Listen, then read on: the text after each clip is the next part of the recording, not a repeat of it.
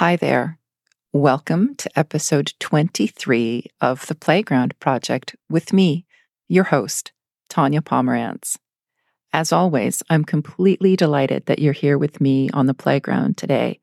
And before we kind of jump into the episode, I just wanted to invite you to follow me on Instagram at Puddle Jump Coaching 001.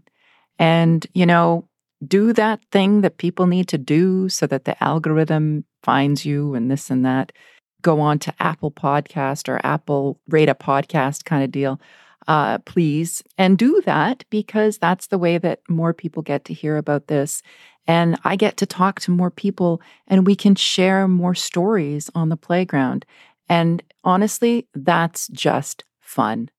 So, speaking of fun, I am beyond excited to introduce you to an incredible woman. Simply put, her name is Mona Abow, and she is one of the most inspiring women I have met in my life. And as you listen to this conversation on the playground today, I think you're going to feel the same way. She's incredible. So, welcome to this wonderful conversation.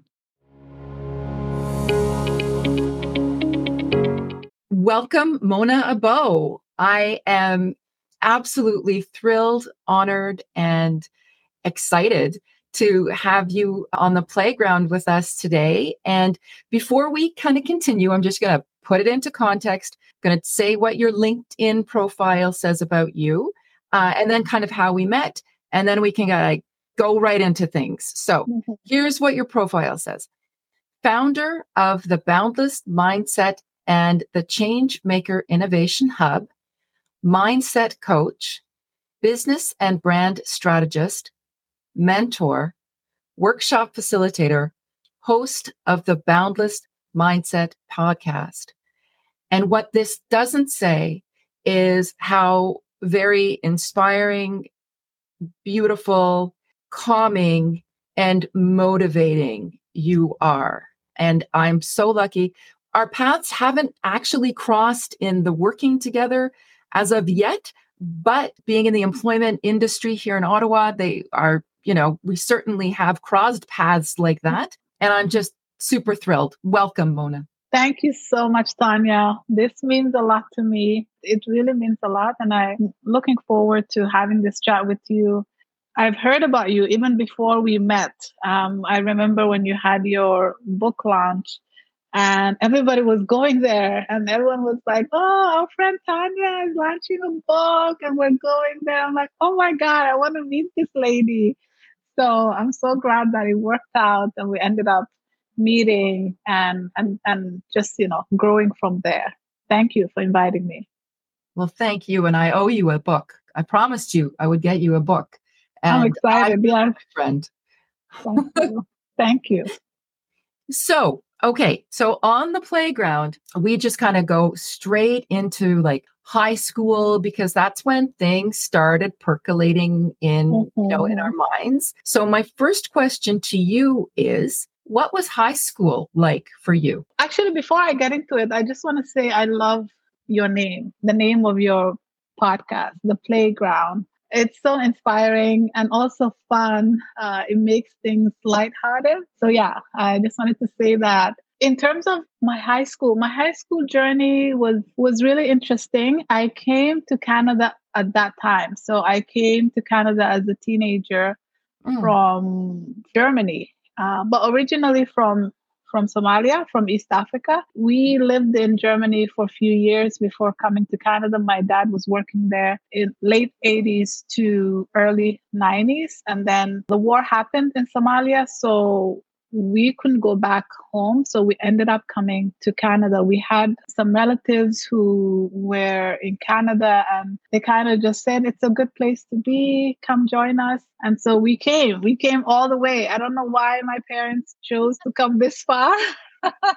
but they came this far and i was 16 when i came to to canada I actually had my birthday at the border border town. I think it was called it's called Fort Erie. Yeah. Uh, yeah. So that's where we submitted our asylum, and we had to like wait there until we could get the go ahead to move. Mm. So I remember staying there. We stayed at a motel. They they put you at a motel, and so that's when like that's where my 16th birthday happened. And so mm-hmm. we ended up coming to Toronto, just passing through Toronto, and we came to Ottawa. And so that's where my high school journey started. I remember starting grade 10, really not knowing anybody. And my English was not too bad because I used to love American movies and rap songs. So I used to, that helped me a lot actually. Mm-hmm.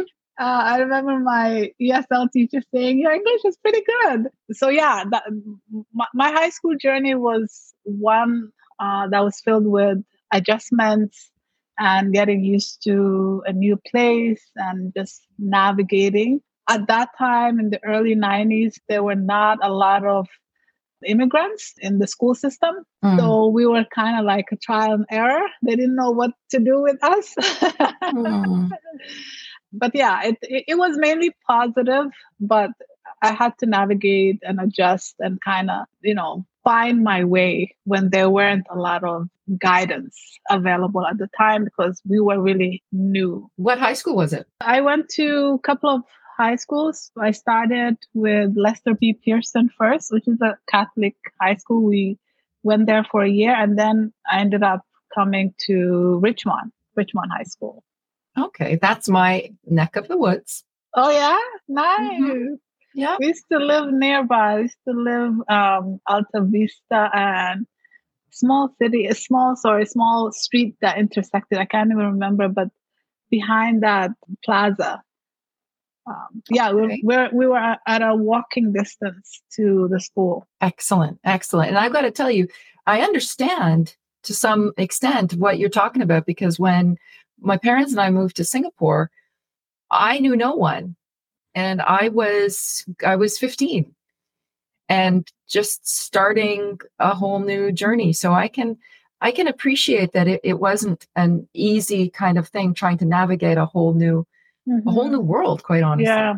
Absolutely. And also, like, your parents don't know any better either. They're still navigating too. And so mm-hmm. It's like you're settling all at the same time. So it was like they couldn't really give us the support that we needed because they didn't know either. So they they were busy really just finding a place to live and finding a job and you know mm. that stuff and also the culture is very different like back home you send kids to school and you kind of that's it right but in canada the, you have to be a little bit more involved and mm-hmm. i feel like my parents didn't really understand that. They they just thought, you know, send them to school and that's mm-hmm. good enough.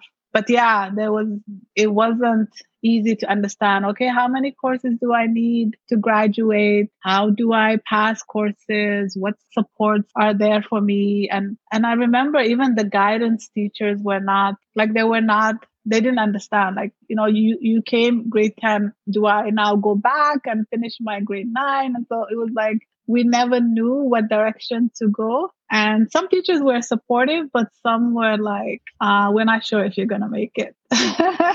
oh. Uh, yeah. I mean, I remember this particular, I liked English. For some reason, I really liked English and I actually did well in English. And so I ended up getting C at the end of, I think it was end of grade 10. And mm-hmm. I remember seeing my guidance counselor and telling her yeah, I was expecting a better grade. Uh, I like English, and then going into the exam, I had a better grade. And she just looked at me in a matter of fact kind of way, and she's like, "But that's what you always get, isn't it?" And that really like broke me at that moment, and I was like, "What?" Like, and as a child, you don't really have the language to mm-hmm. understand mm-hmm. that. You don't have the language to even like unpack what happened. It made me just, it made me feel small mm-hmm. and really not know if I had the potential to do better, you know? So I felt like, okay, she's right. Maybe like I don't, I, I can't get better than C, you know? And so I think, yeah, that, that left me feeling a little bit defeated in the education system I felt that from that moment on, like something turned off in me, although there were parts in, in the school system that I enjoyed. Yeah, but that moment stands out. And I always remember, I, I remember the feeling uh, at that moment. Yeah. yeah. yeah. It's amazing how powerful these comments can be that, that you can remember them from that age. My eyebrow was raised like, what yeah. what gave her the right to say anything like that? Exactly exactly. It's it's just like sometimes we don't know the power our words hold. Mm-hmm. right we we use them loosely especially when you are in position of power and privilege right? People yeah. like have to be careful when you're when when you're in that position everything you say matters to who you're speaking with and has a weight mm-hmm. that it carries. Yeah. And how you say it too Exactly, exactly. That's that's what makes a difference. Like you could have said the same thing, but in a loving and kind way. Mm-hmm, mm-hmm. Yeah. Oh man. Well, so when you were in high school, you said you you enjoyed some parts of it. Do you remember the the subjects that you felt apart from English that you felt drawn to? Yeah. So I liked English. I liked history. I liked sports too. I liked gym. I liked mm. playing basketball. And I liked co-op too. And funny mm-hmm. story, I took co-op and I was like, the teacher asked me, so what are you interested in? What, what kind of field? And I'm like, oh, I want to help people. I want to work in organizations that help people. And do you know where I was placed? You'll never guess. I don't know. oh, see so. Oh no. Oh my goodness. Really? CISA was oh. small at that time, and I think they were somewhere on Wellington. I think even you're not you're not, you're on Wellington now, but it was.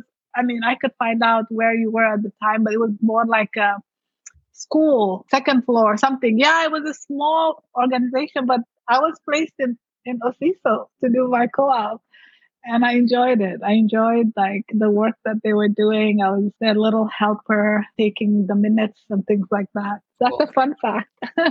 That's a neat fun fact. I yeah. I like that. So, I mean, first of all, I'm a big, huge proponent of co-op. Mm-hmm. I think more students should take advantage of it, and I also hope that in time, the way that people view co-op uh, mm-hmm. uh, changes because people can look down on it. And I think that that has a lot of negative implications for our students and the way that they grow up and develop into young people. Mm-hmm. Absolutely.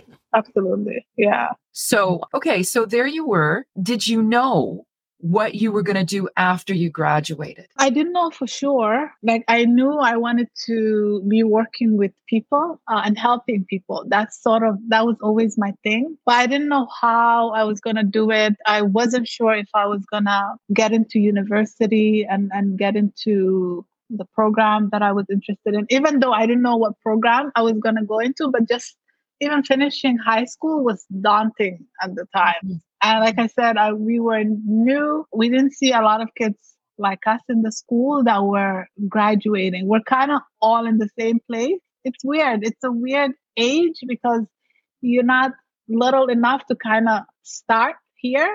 You've mm-hmm. you you've already built your personality. You've made some connections wherever you came from, and so I wasn't sure if I was going to finish high school. I didn't see like kids from the same background as me that were on track to finishing. So I knew I wanted to be involved in work that related to helping people, uh, but I wasn't sure. Honestly, I wasn't sure. Like I was doubtful if I was going to finish high school, but I ended up, thankfully, I ended up finishing. well, I would say thankfully, but also um, probably very deservedly. You probably Thank worked really you. hard. Were so it was you, your parents. Did you have a big family? Uh, it was me, my my parents, my sister who's older than me, and my brother who's younger than me. So I'm I'm in the middle. In the middle, okay. Yeah. And was everybody at the same high school?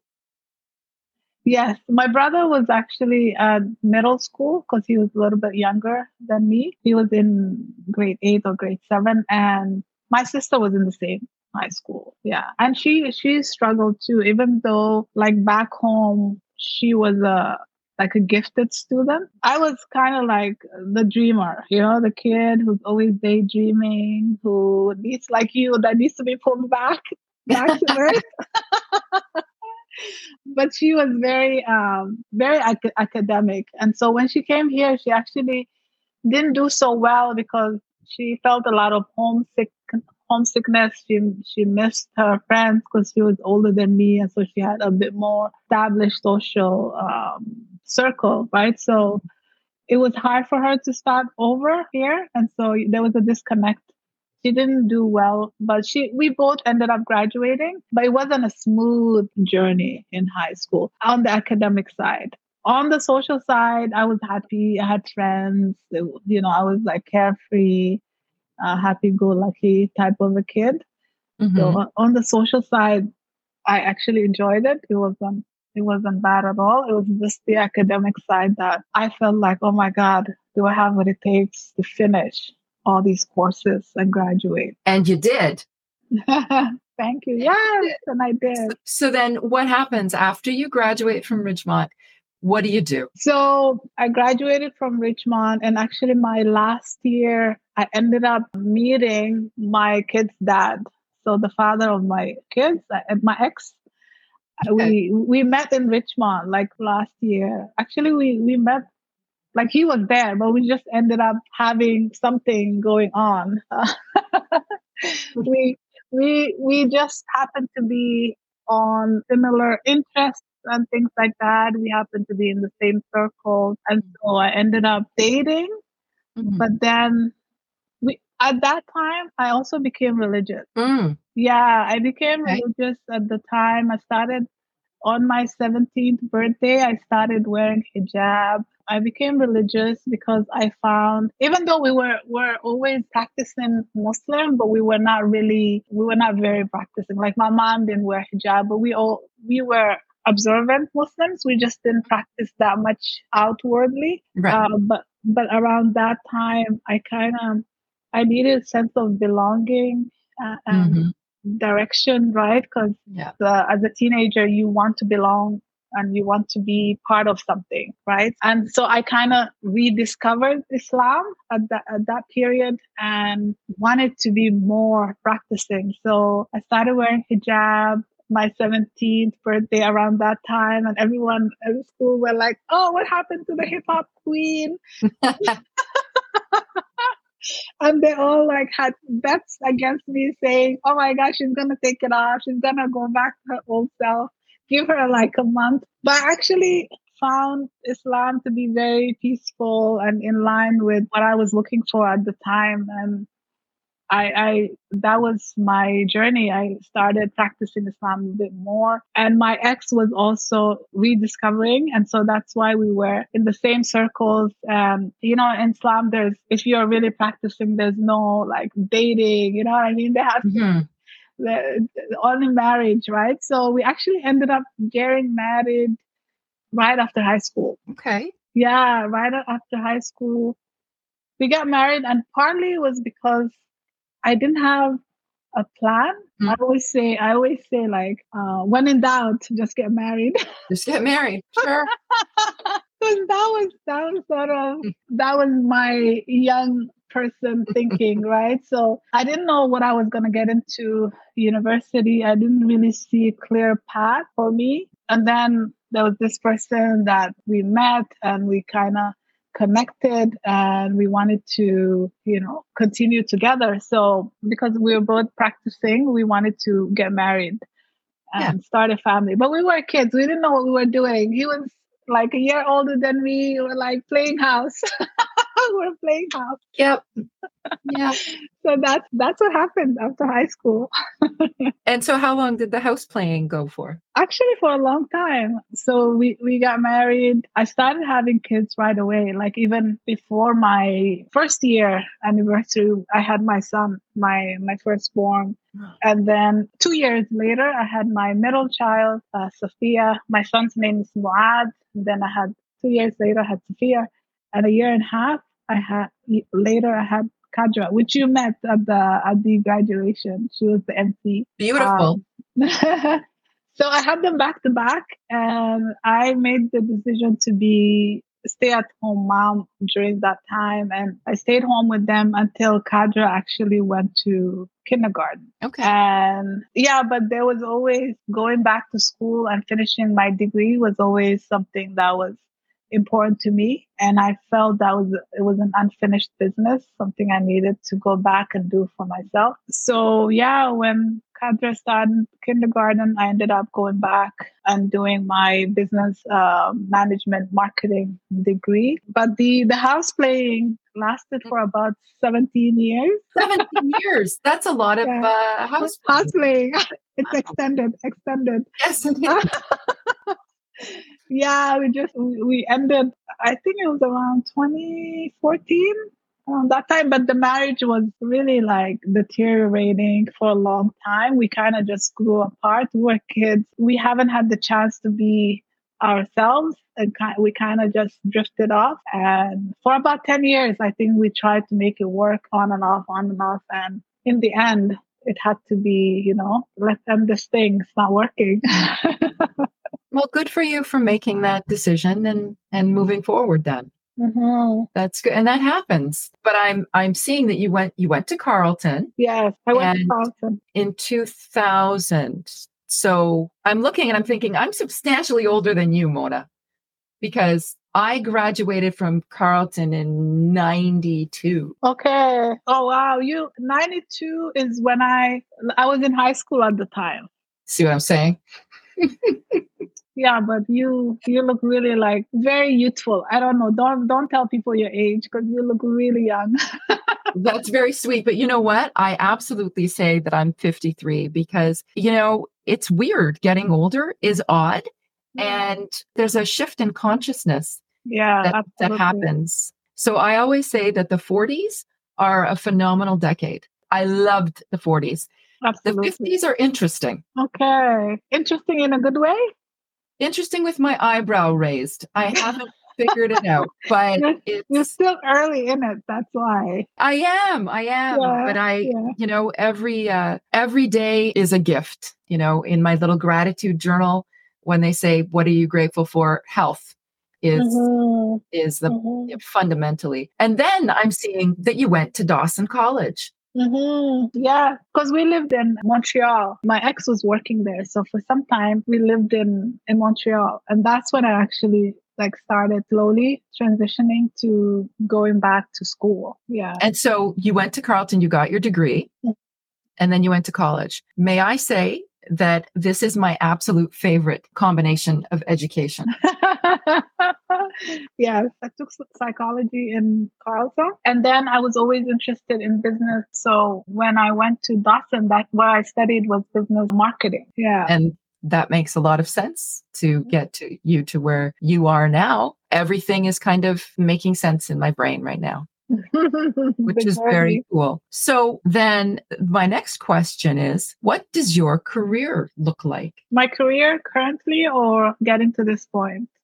Getting to this point. Yeah, so I started my career journey late. So I ended up doing psychology, but I didn't work until my youngest actually went to kindergarten, which was around two, 2003 or 2004 around that time. I, that's when I went back to Dawson to do business. And then three years later, I graduated and ended up doing placements and things like that. Started working in the business entry level work like HR and mm. positions like that. And then I ended up working at the Y in 2020, I think it was 2013. The funny thing is, when I was job searching, one of those years, I think it was 2011 or something like that, between jobs, I came to Employment Ontario side at, at the like the WISE Center downtown as a job seeker. And so I remember being in one of the employment consultants office, I liking the job and thinking, oh my goodness, I would love to do this type of a job. Mm-hmm. I remember thinking that. And I remember thinking, I think I would do a better job than she's doing.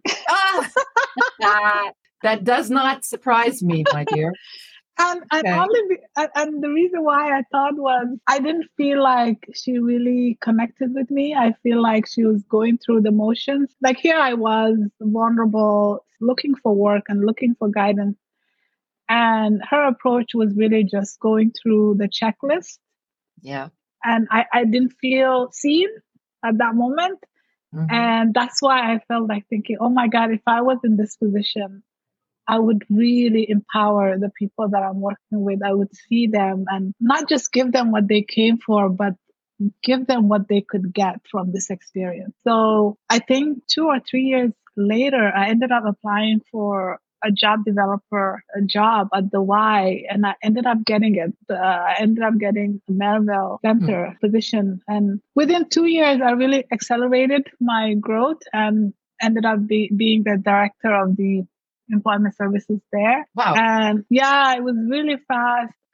I jokingly said to my senior director when I became a director, I told her, you know, I've been to every office in this center. Um, your office is the only office I haven't been to.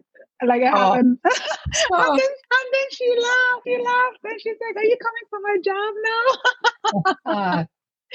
But I was just joking. But it so turns out that she ended up, she moved to downtown and I ended up taking her office because I was there most of the time. And she's like, okay, go take my office.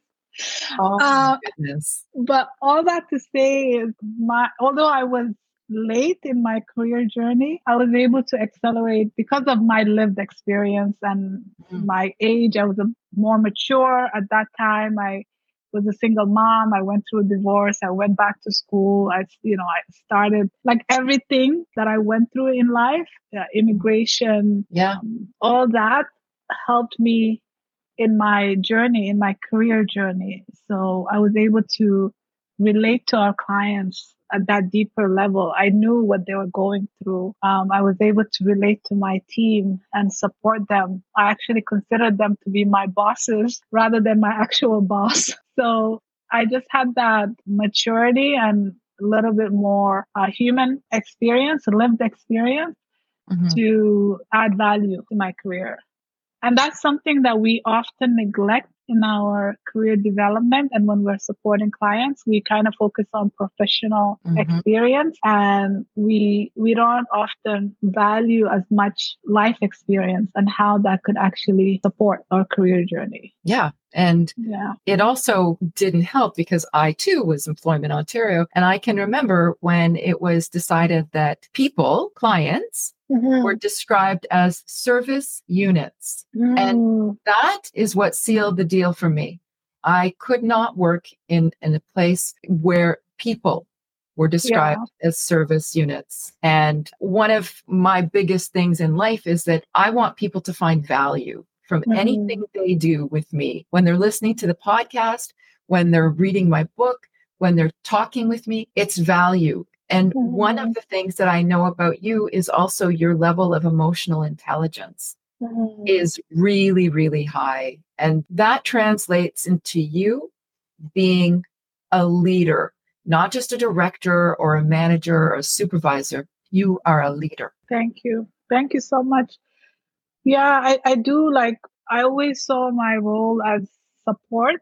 I always saw my role like, I'm here for you. I'm here for you as my team. I'm here for you as clients. And I'm here for you just to empower you because I know you know what to do. Right. I'm not mm-hmm. here to tell you what to do. You know what to do. My job is just whether you're a client and coming in feeling a bit defeated and able to find your way to help you see the potential to see the gifts that are within you. And then from there you you find like you create your path. And for my team too that was always the case. I'm here to empower you. I'm here to make your job easier. I'm not here to micromanage. I fully trust you are the expert. I'm just here to support very wonderful and refreshing and i i like that and here, here's a question because the whole the whole thing is the playground project purpose plan pivot so mm-hmm. you find your purpose in life you create a plan to live according to that. And then, uh oh, life happens and you have to pivot. Mm-hmm. So, my question to you is how were you able to find your purpose? So, I'm one of those people that I can't just do a job for the sake of a job. I have to really wake up and feel like what I'm doing is aligning with me when I was working at the Y, I was there for about seven years. I left in 2019. So yeah, during that time, every year was like, I'm excited to do this work. I'm excited to support the team, all that, the work, right? It was meaningful. I enjoyed it. Mm-hmm. But one thing that was also important to me was financial security. Mm-hmm. That that was important to me, and also independence, right? To be able to not depend on a job and to be able to say, I have my own thing, right? So that was always happening, even though I I loved my job and I loved the team and the work and all of it. In the background, I was always thinking, as a single mom, you're always kind of day to day, you're paycheck to paycheck, right? And, and I mm-hmm. felt I didn't have enough. I was, it was scarce. It was always, it was always like not enough, right? So I wanted to get out of there and, and not just depend on the paycheck as, as income. And you know, in the social service sector, the pay is pretty, pretty low. So, yes. so I was like, okay, what else can I do? And so I started doing multiple side hustles in addition to my day job. So that kind of picked up one side hustle after another.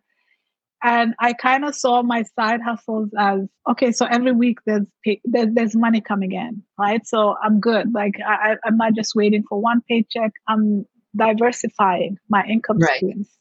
Yeah. But then it was also exhausting because they were not related. Like each of my side hustle was different from the other. So it like I was doing interior decorating, I was doing Airbnb management, I was doing yeah, networking events. So I was doing three things on top of my day job that were all unrelated and required actually time. You know, it wasn't like I was sleeping and making money.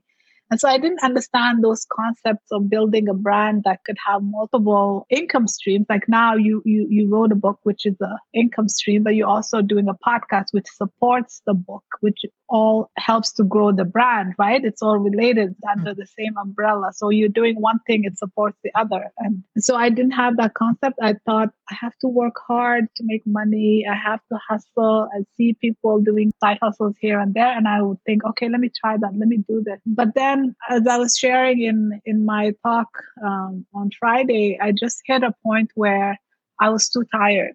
I was exhausted, mm-hmm. you know? Yes, I was making a little bit more money, but what I was giving up was not worth it. And the money that I was making was not sustainable. It really depended on me putting in the time and the effort week after week after week, right? So one day I just like my body just said, no, we're not doing this. It was just, I'm too exhausted.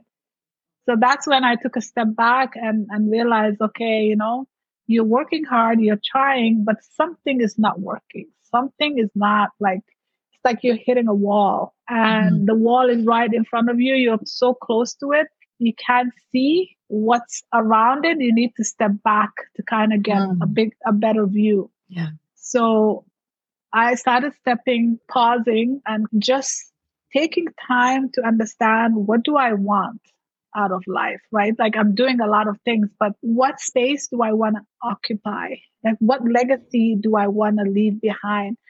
yeah. what what means the world to me like if i could do anything and there was no limitation what would i be doing and for me it was always helping other people to get to their potential like supporting that growth that was always like that's what i'm doing no matter whether i'm working or at the park talking to someone i'm always thinking about oh, how can you find the best job? How can you create the best business for yourself? So, yeah, I ended up doing a vision board. And that's when I allowed myself to think big and think without limitation and see a potential that I didn't see before. Mm. Um, yeah. And for someone like me who is a single mom and, you know, comes from immigrant family who doesn't really have a trust fund, right? I had to, I, am the breadwinner for mm-hmm. my stuff, my kids, and also for my extended family too, who kind of see yeah. me as the one that has a stable income, right? So, you know, I ended up taking a life coaching course and, and became a certified coach while I was still working. And so after I, after I created that vision board, I wasn't sure how it was going to unfold, but I just let it unfold. So the mm-hmm. coaching thing was calling me. So I did that certification. I ended up hiring a business coach to help me. Hey, I, I want to be a life coach. I want to be a business coach. How can I do it? And she's like, okay, yeah, we can work on that. When do you want to quit your job? And at the time, I was like, I don't hmm. know, maybe five years. Uh, I, I like for me, quitting my job was was so scary. I had to see the money in the bank before I could do it, right? So I was like, it's not going to happen because I have kids who depend on me. But then after working with her six months after that conversation, I ended up quitting my job. That must have been a very powerful conversation. Yeah and it wasn't it wasn't the conversation it was it, it was the transition. Like i couldn't i couldn't quit my job right? So from there on though i was working on my business and creating a space for my business and for my vision mm-hmm. to grow and to come to life right? So mm-hmm. after doing that regularly it just became so big that the quitting the job was just something I had to do. You know what I mean? I just got to that point. So it, it, it was really creating that space and creating the space for the vision and prioritizing the vision on my day to day that when I got to that point, I was like, okay, yeah, I'm ready. I have to quit my job because it was more painful to stay than to leave at that point. Mm-hmm. So everything else, the coaching possibilities and potential became larger mm-hmm. than what the job was for you. Absolutely. It felt like I was holding myself back from what I could be. Like every day there felt a step back for me, that I was squeezing myself into like mm-hmm. clothes that didn't fit anymore. And it felt like, I'm not happy. I don't yeah. want to be here. Like, you know what I mean? and I realized when you're a leader, that's not the energy I wanted for my team. You know what mm-hmm. I mean? I wanted to be my best self for them. And so I didn't want to be those people that are just there for the paycheck while their mind and, and heart is somewhere else. Right. So I didn't want to do disservice to them and to myself. So quitting was weight off my shoulders and I felt like, yes, okay, now I can focus on what I really want to do. Mm. And so I'm deviating from my questions because I'm I'm just intrigued at how you were able to make this leap from that paycheck to paycheck business to now your sole source of income. Mm-hmm. Yeah, it was. And I ended up like I said, I ended up spending time and, and building the business and it became more important to me than anything else. So I ended mm. up making sacrifices so that I could yeah. leap, right? So money was not an issue for me until the period where I was building my business. I ended up making sacrifices that allowed me to do that. And and one of that was selling my house.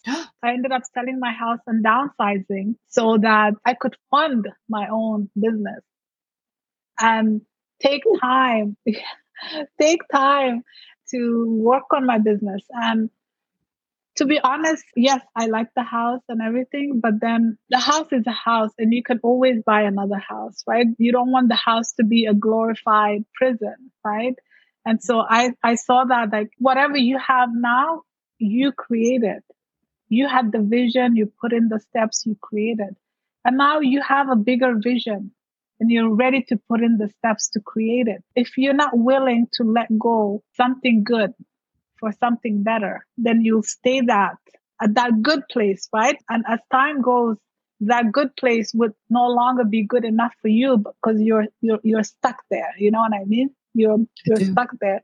So I didn't want my house to be a prison because I have to pay the mortgage and all that to be the thing that holds me from my dream, from my vision.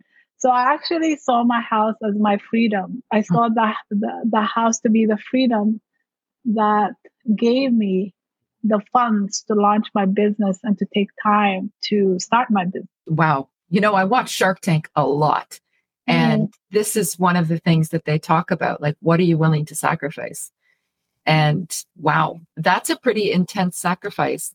But I can mm. understand very, very well about how that glorified prison, and if you could sell that, you'd be able to fund your future. Exactly. And my kids were a bit older at that time. They were all in university. So it wasn't really like, it wasn't as if they were in school. You know what I mean? And I was mm-hmm. lifting them off from their they were older, they could transition with me. So, and they were very supportive and kind, and they understood why I was doing that. And they learned too through that process that now it's important for them to follow their dreams too. And it's not just something I say, they see me practice. Um, yeah.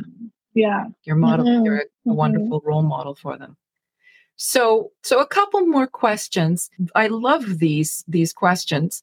Um, not just because I made them up, but because they really kind of speak to what makes you tick. What are your top three values? Mm, that's interesting. One is freedom, really. Mm.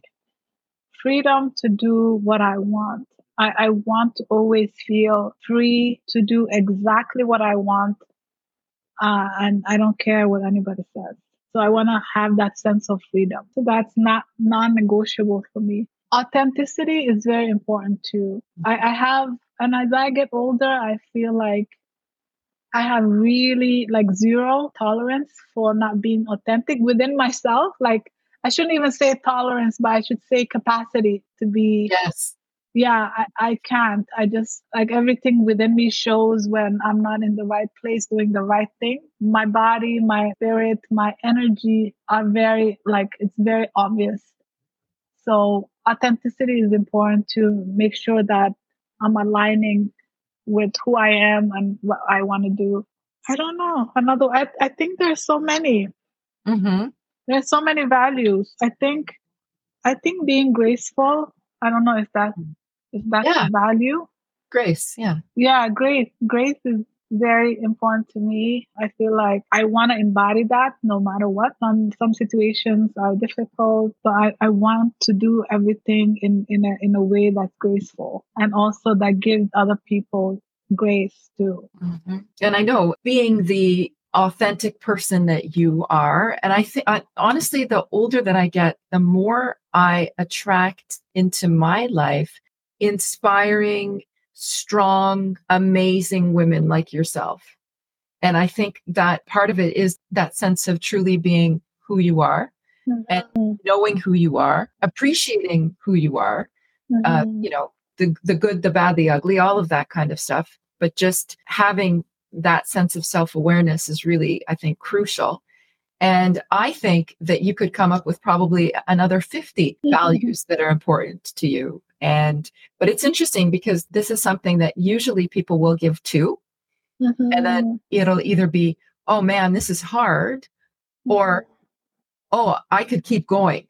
Mm-hmm. And I know that that's where you would be, the I could keep going. But that brings us to the end of our chat. And my last question to you is, and I really can't wait to hear, do you have a favorite motivation, motivational quote or words that you live by?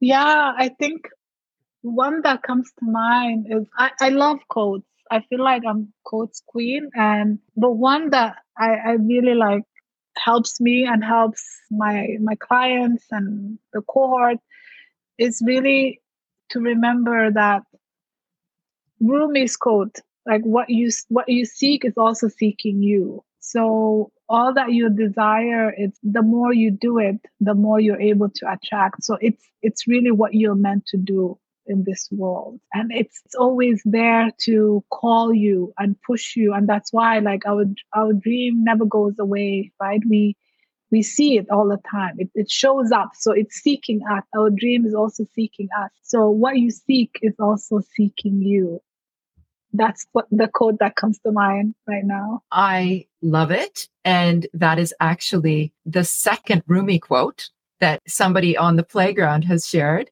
Uh, the first one is In this earth, in this soil, in this pure field, let's not plant any seed other than seeds of compassion and love.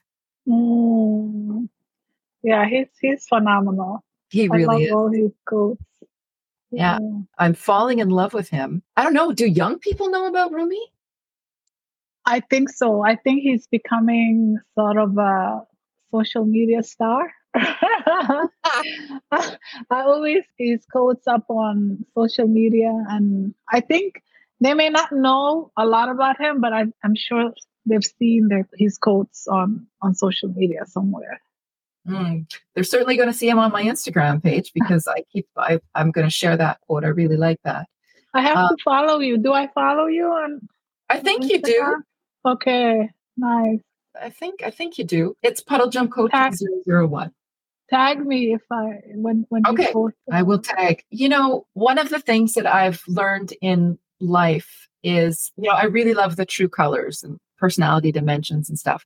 And it feels to me that when you have two people who operate from the blue, from emotion, um, from wanting to make the world a better place, when blue people connect, it's like there's this explosion, well, of blue, quite honestly, uh, of emotion and optimism and positivity and i just love it. And i think that that's part of the the you know the whole getting older thing and understanding what makes us tick. When you can surround yourself with with people like we talked about when you find your people mm-hmm. hold them mm-hmm. hold them close. Mm-hmm. they're a gift.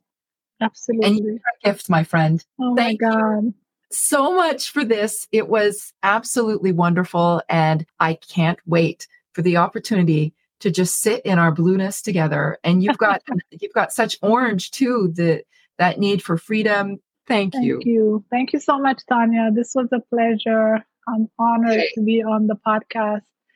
I love these conversations because they're very heart to heart. And I just feel like I feel privileged to have the space to share these moments with you. So I appreciate you um, I thank you for giving me this opportunity. And I look forward to us getting to know each other more. I look yeah. forward to reading your book.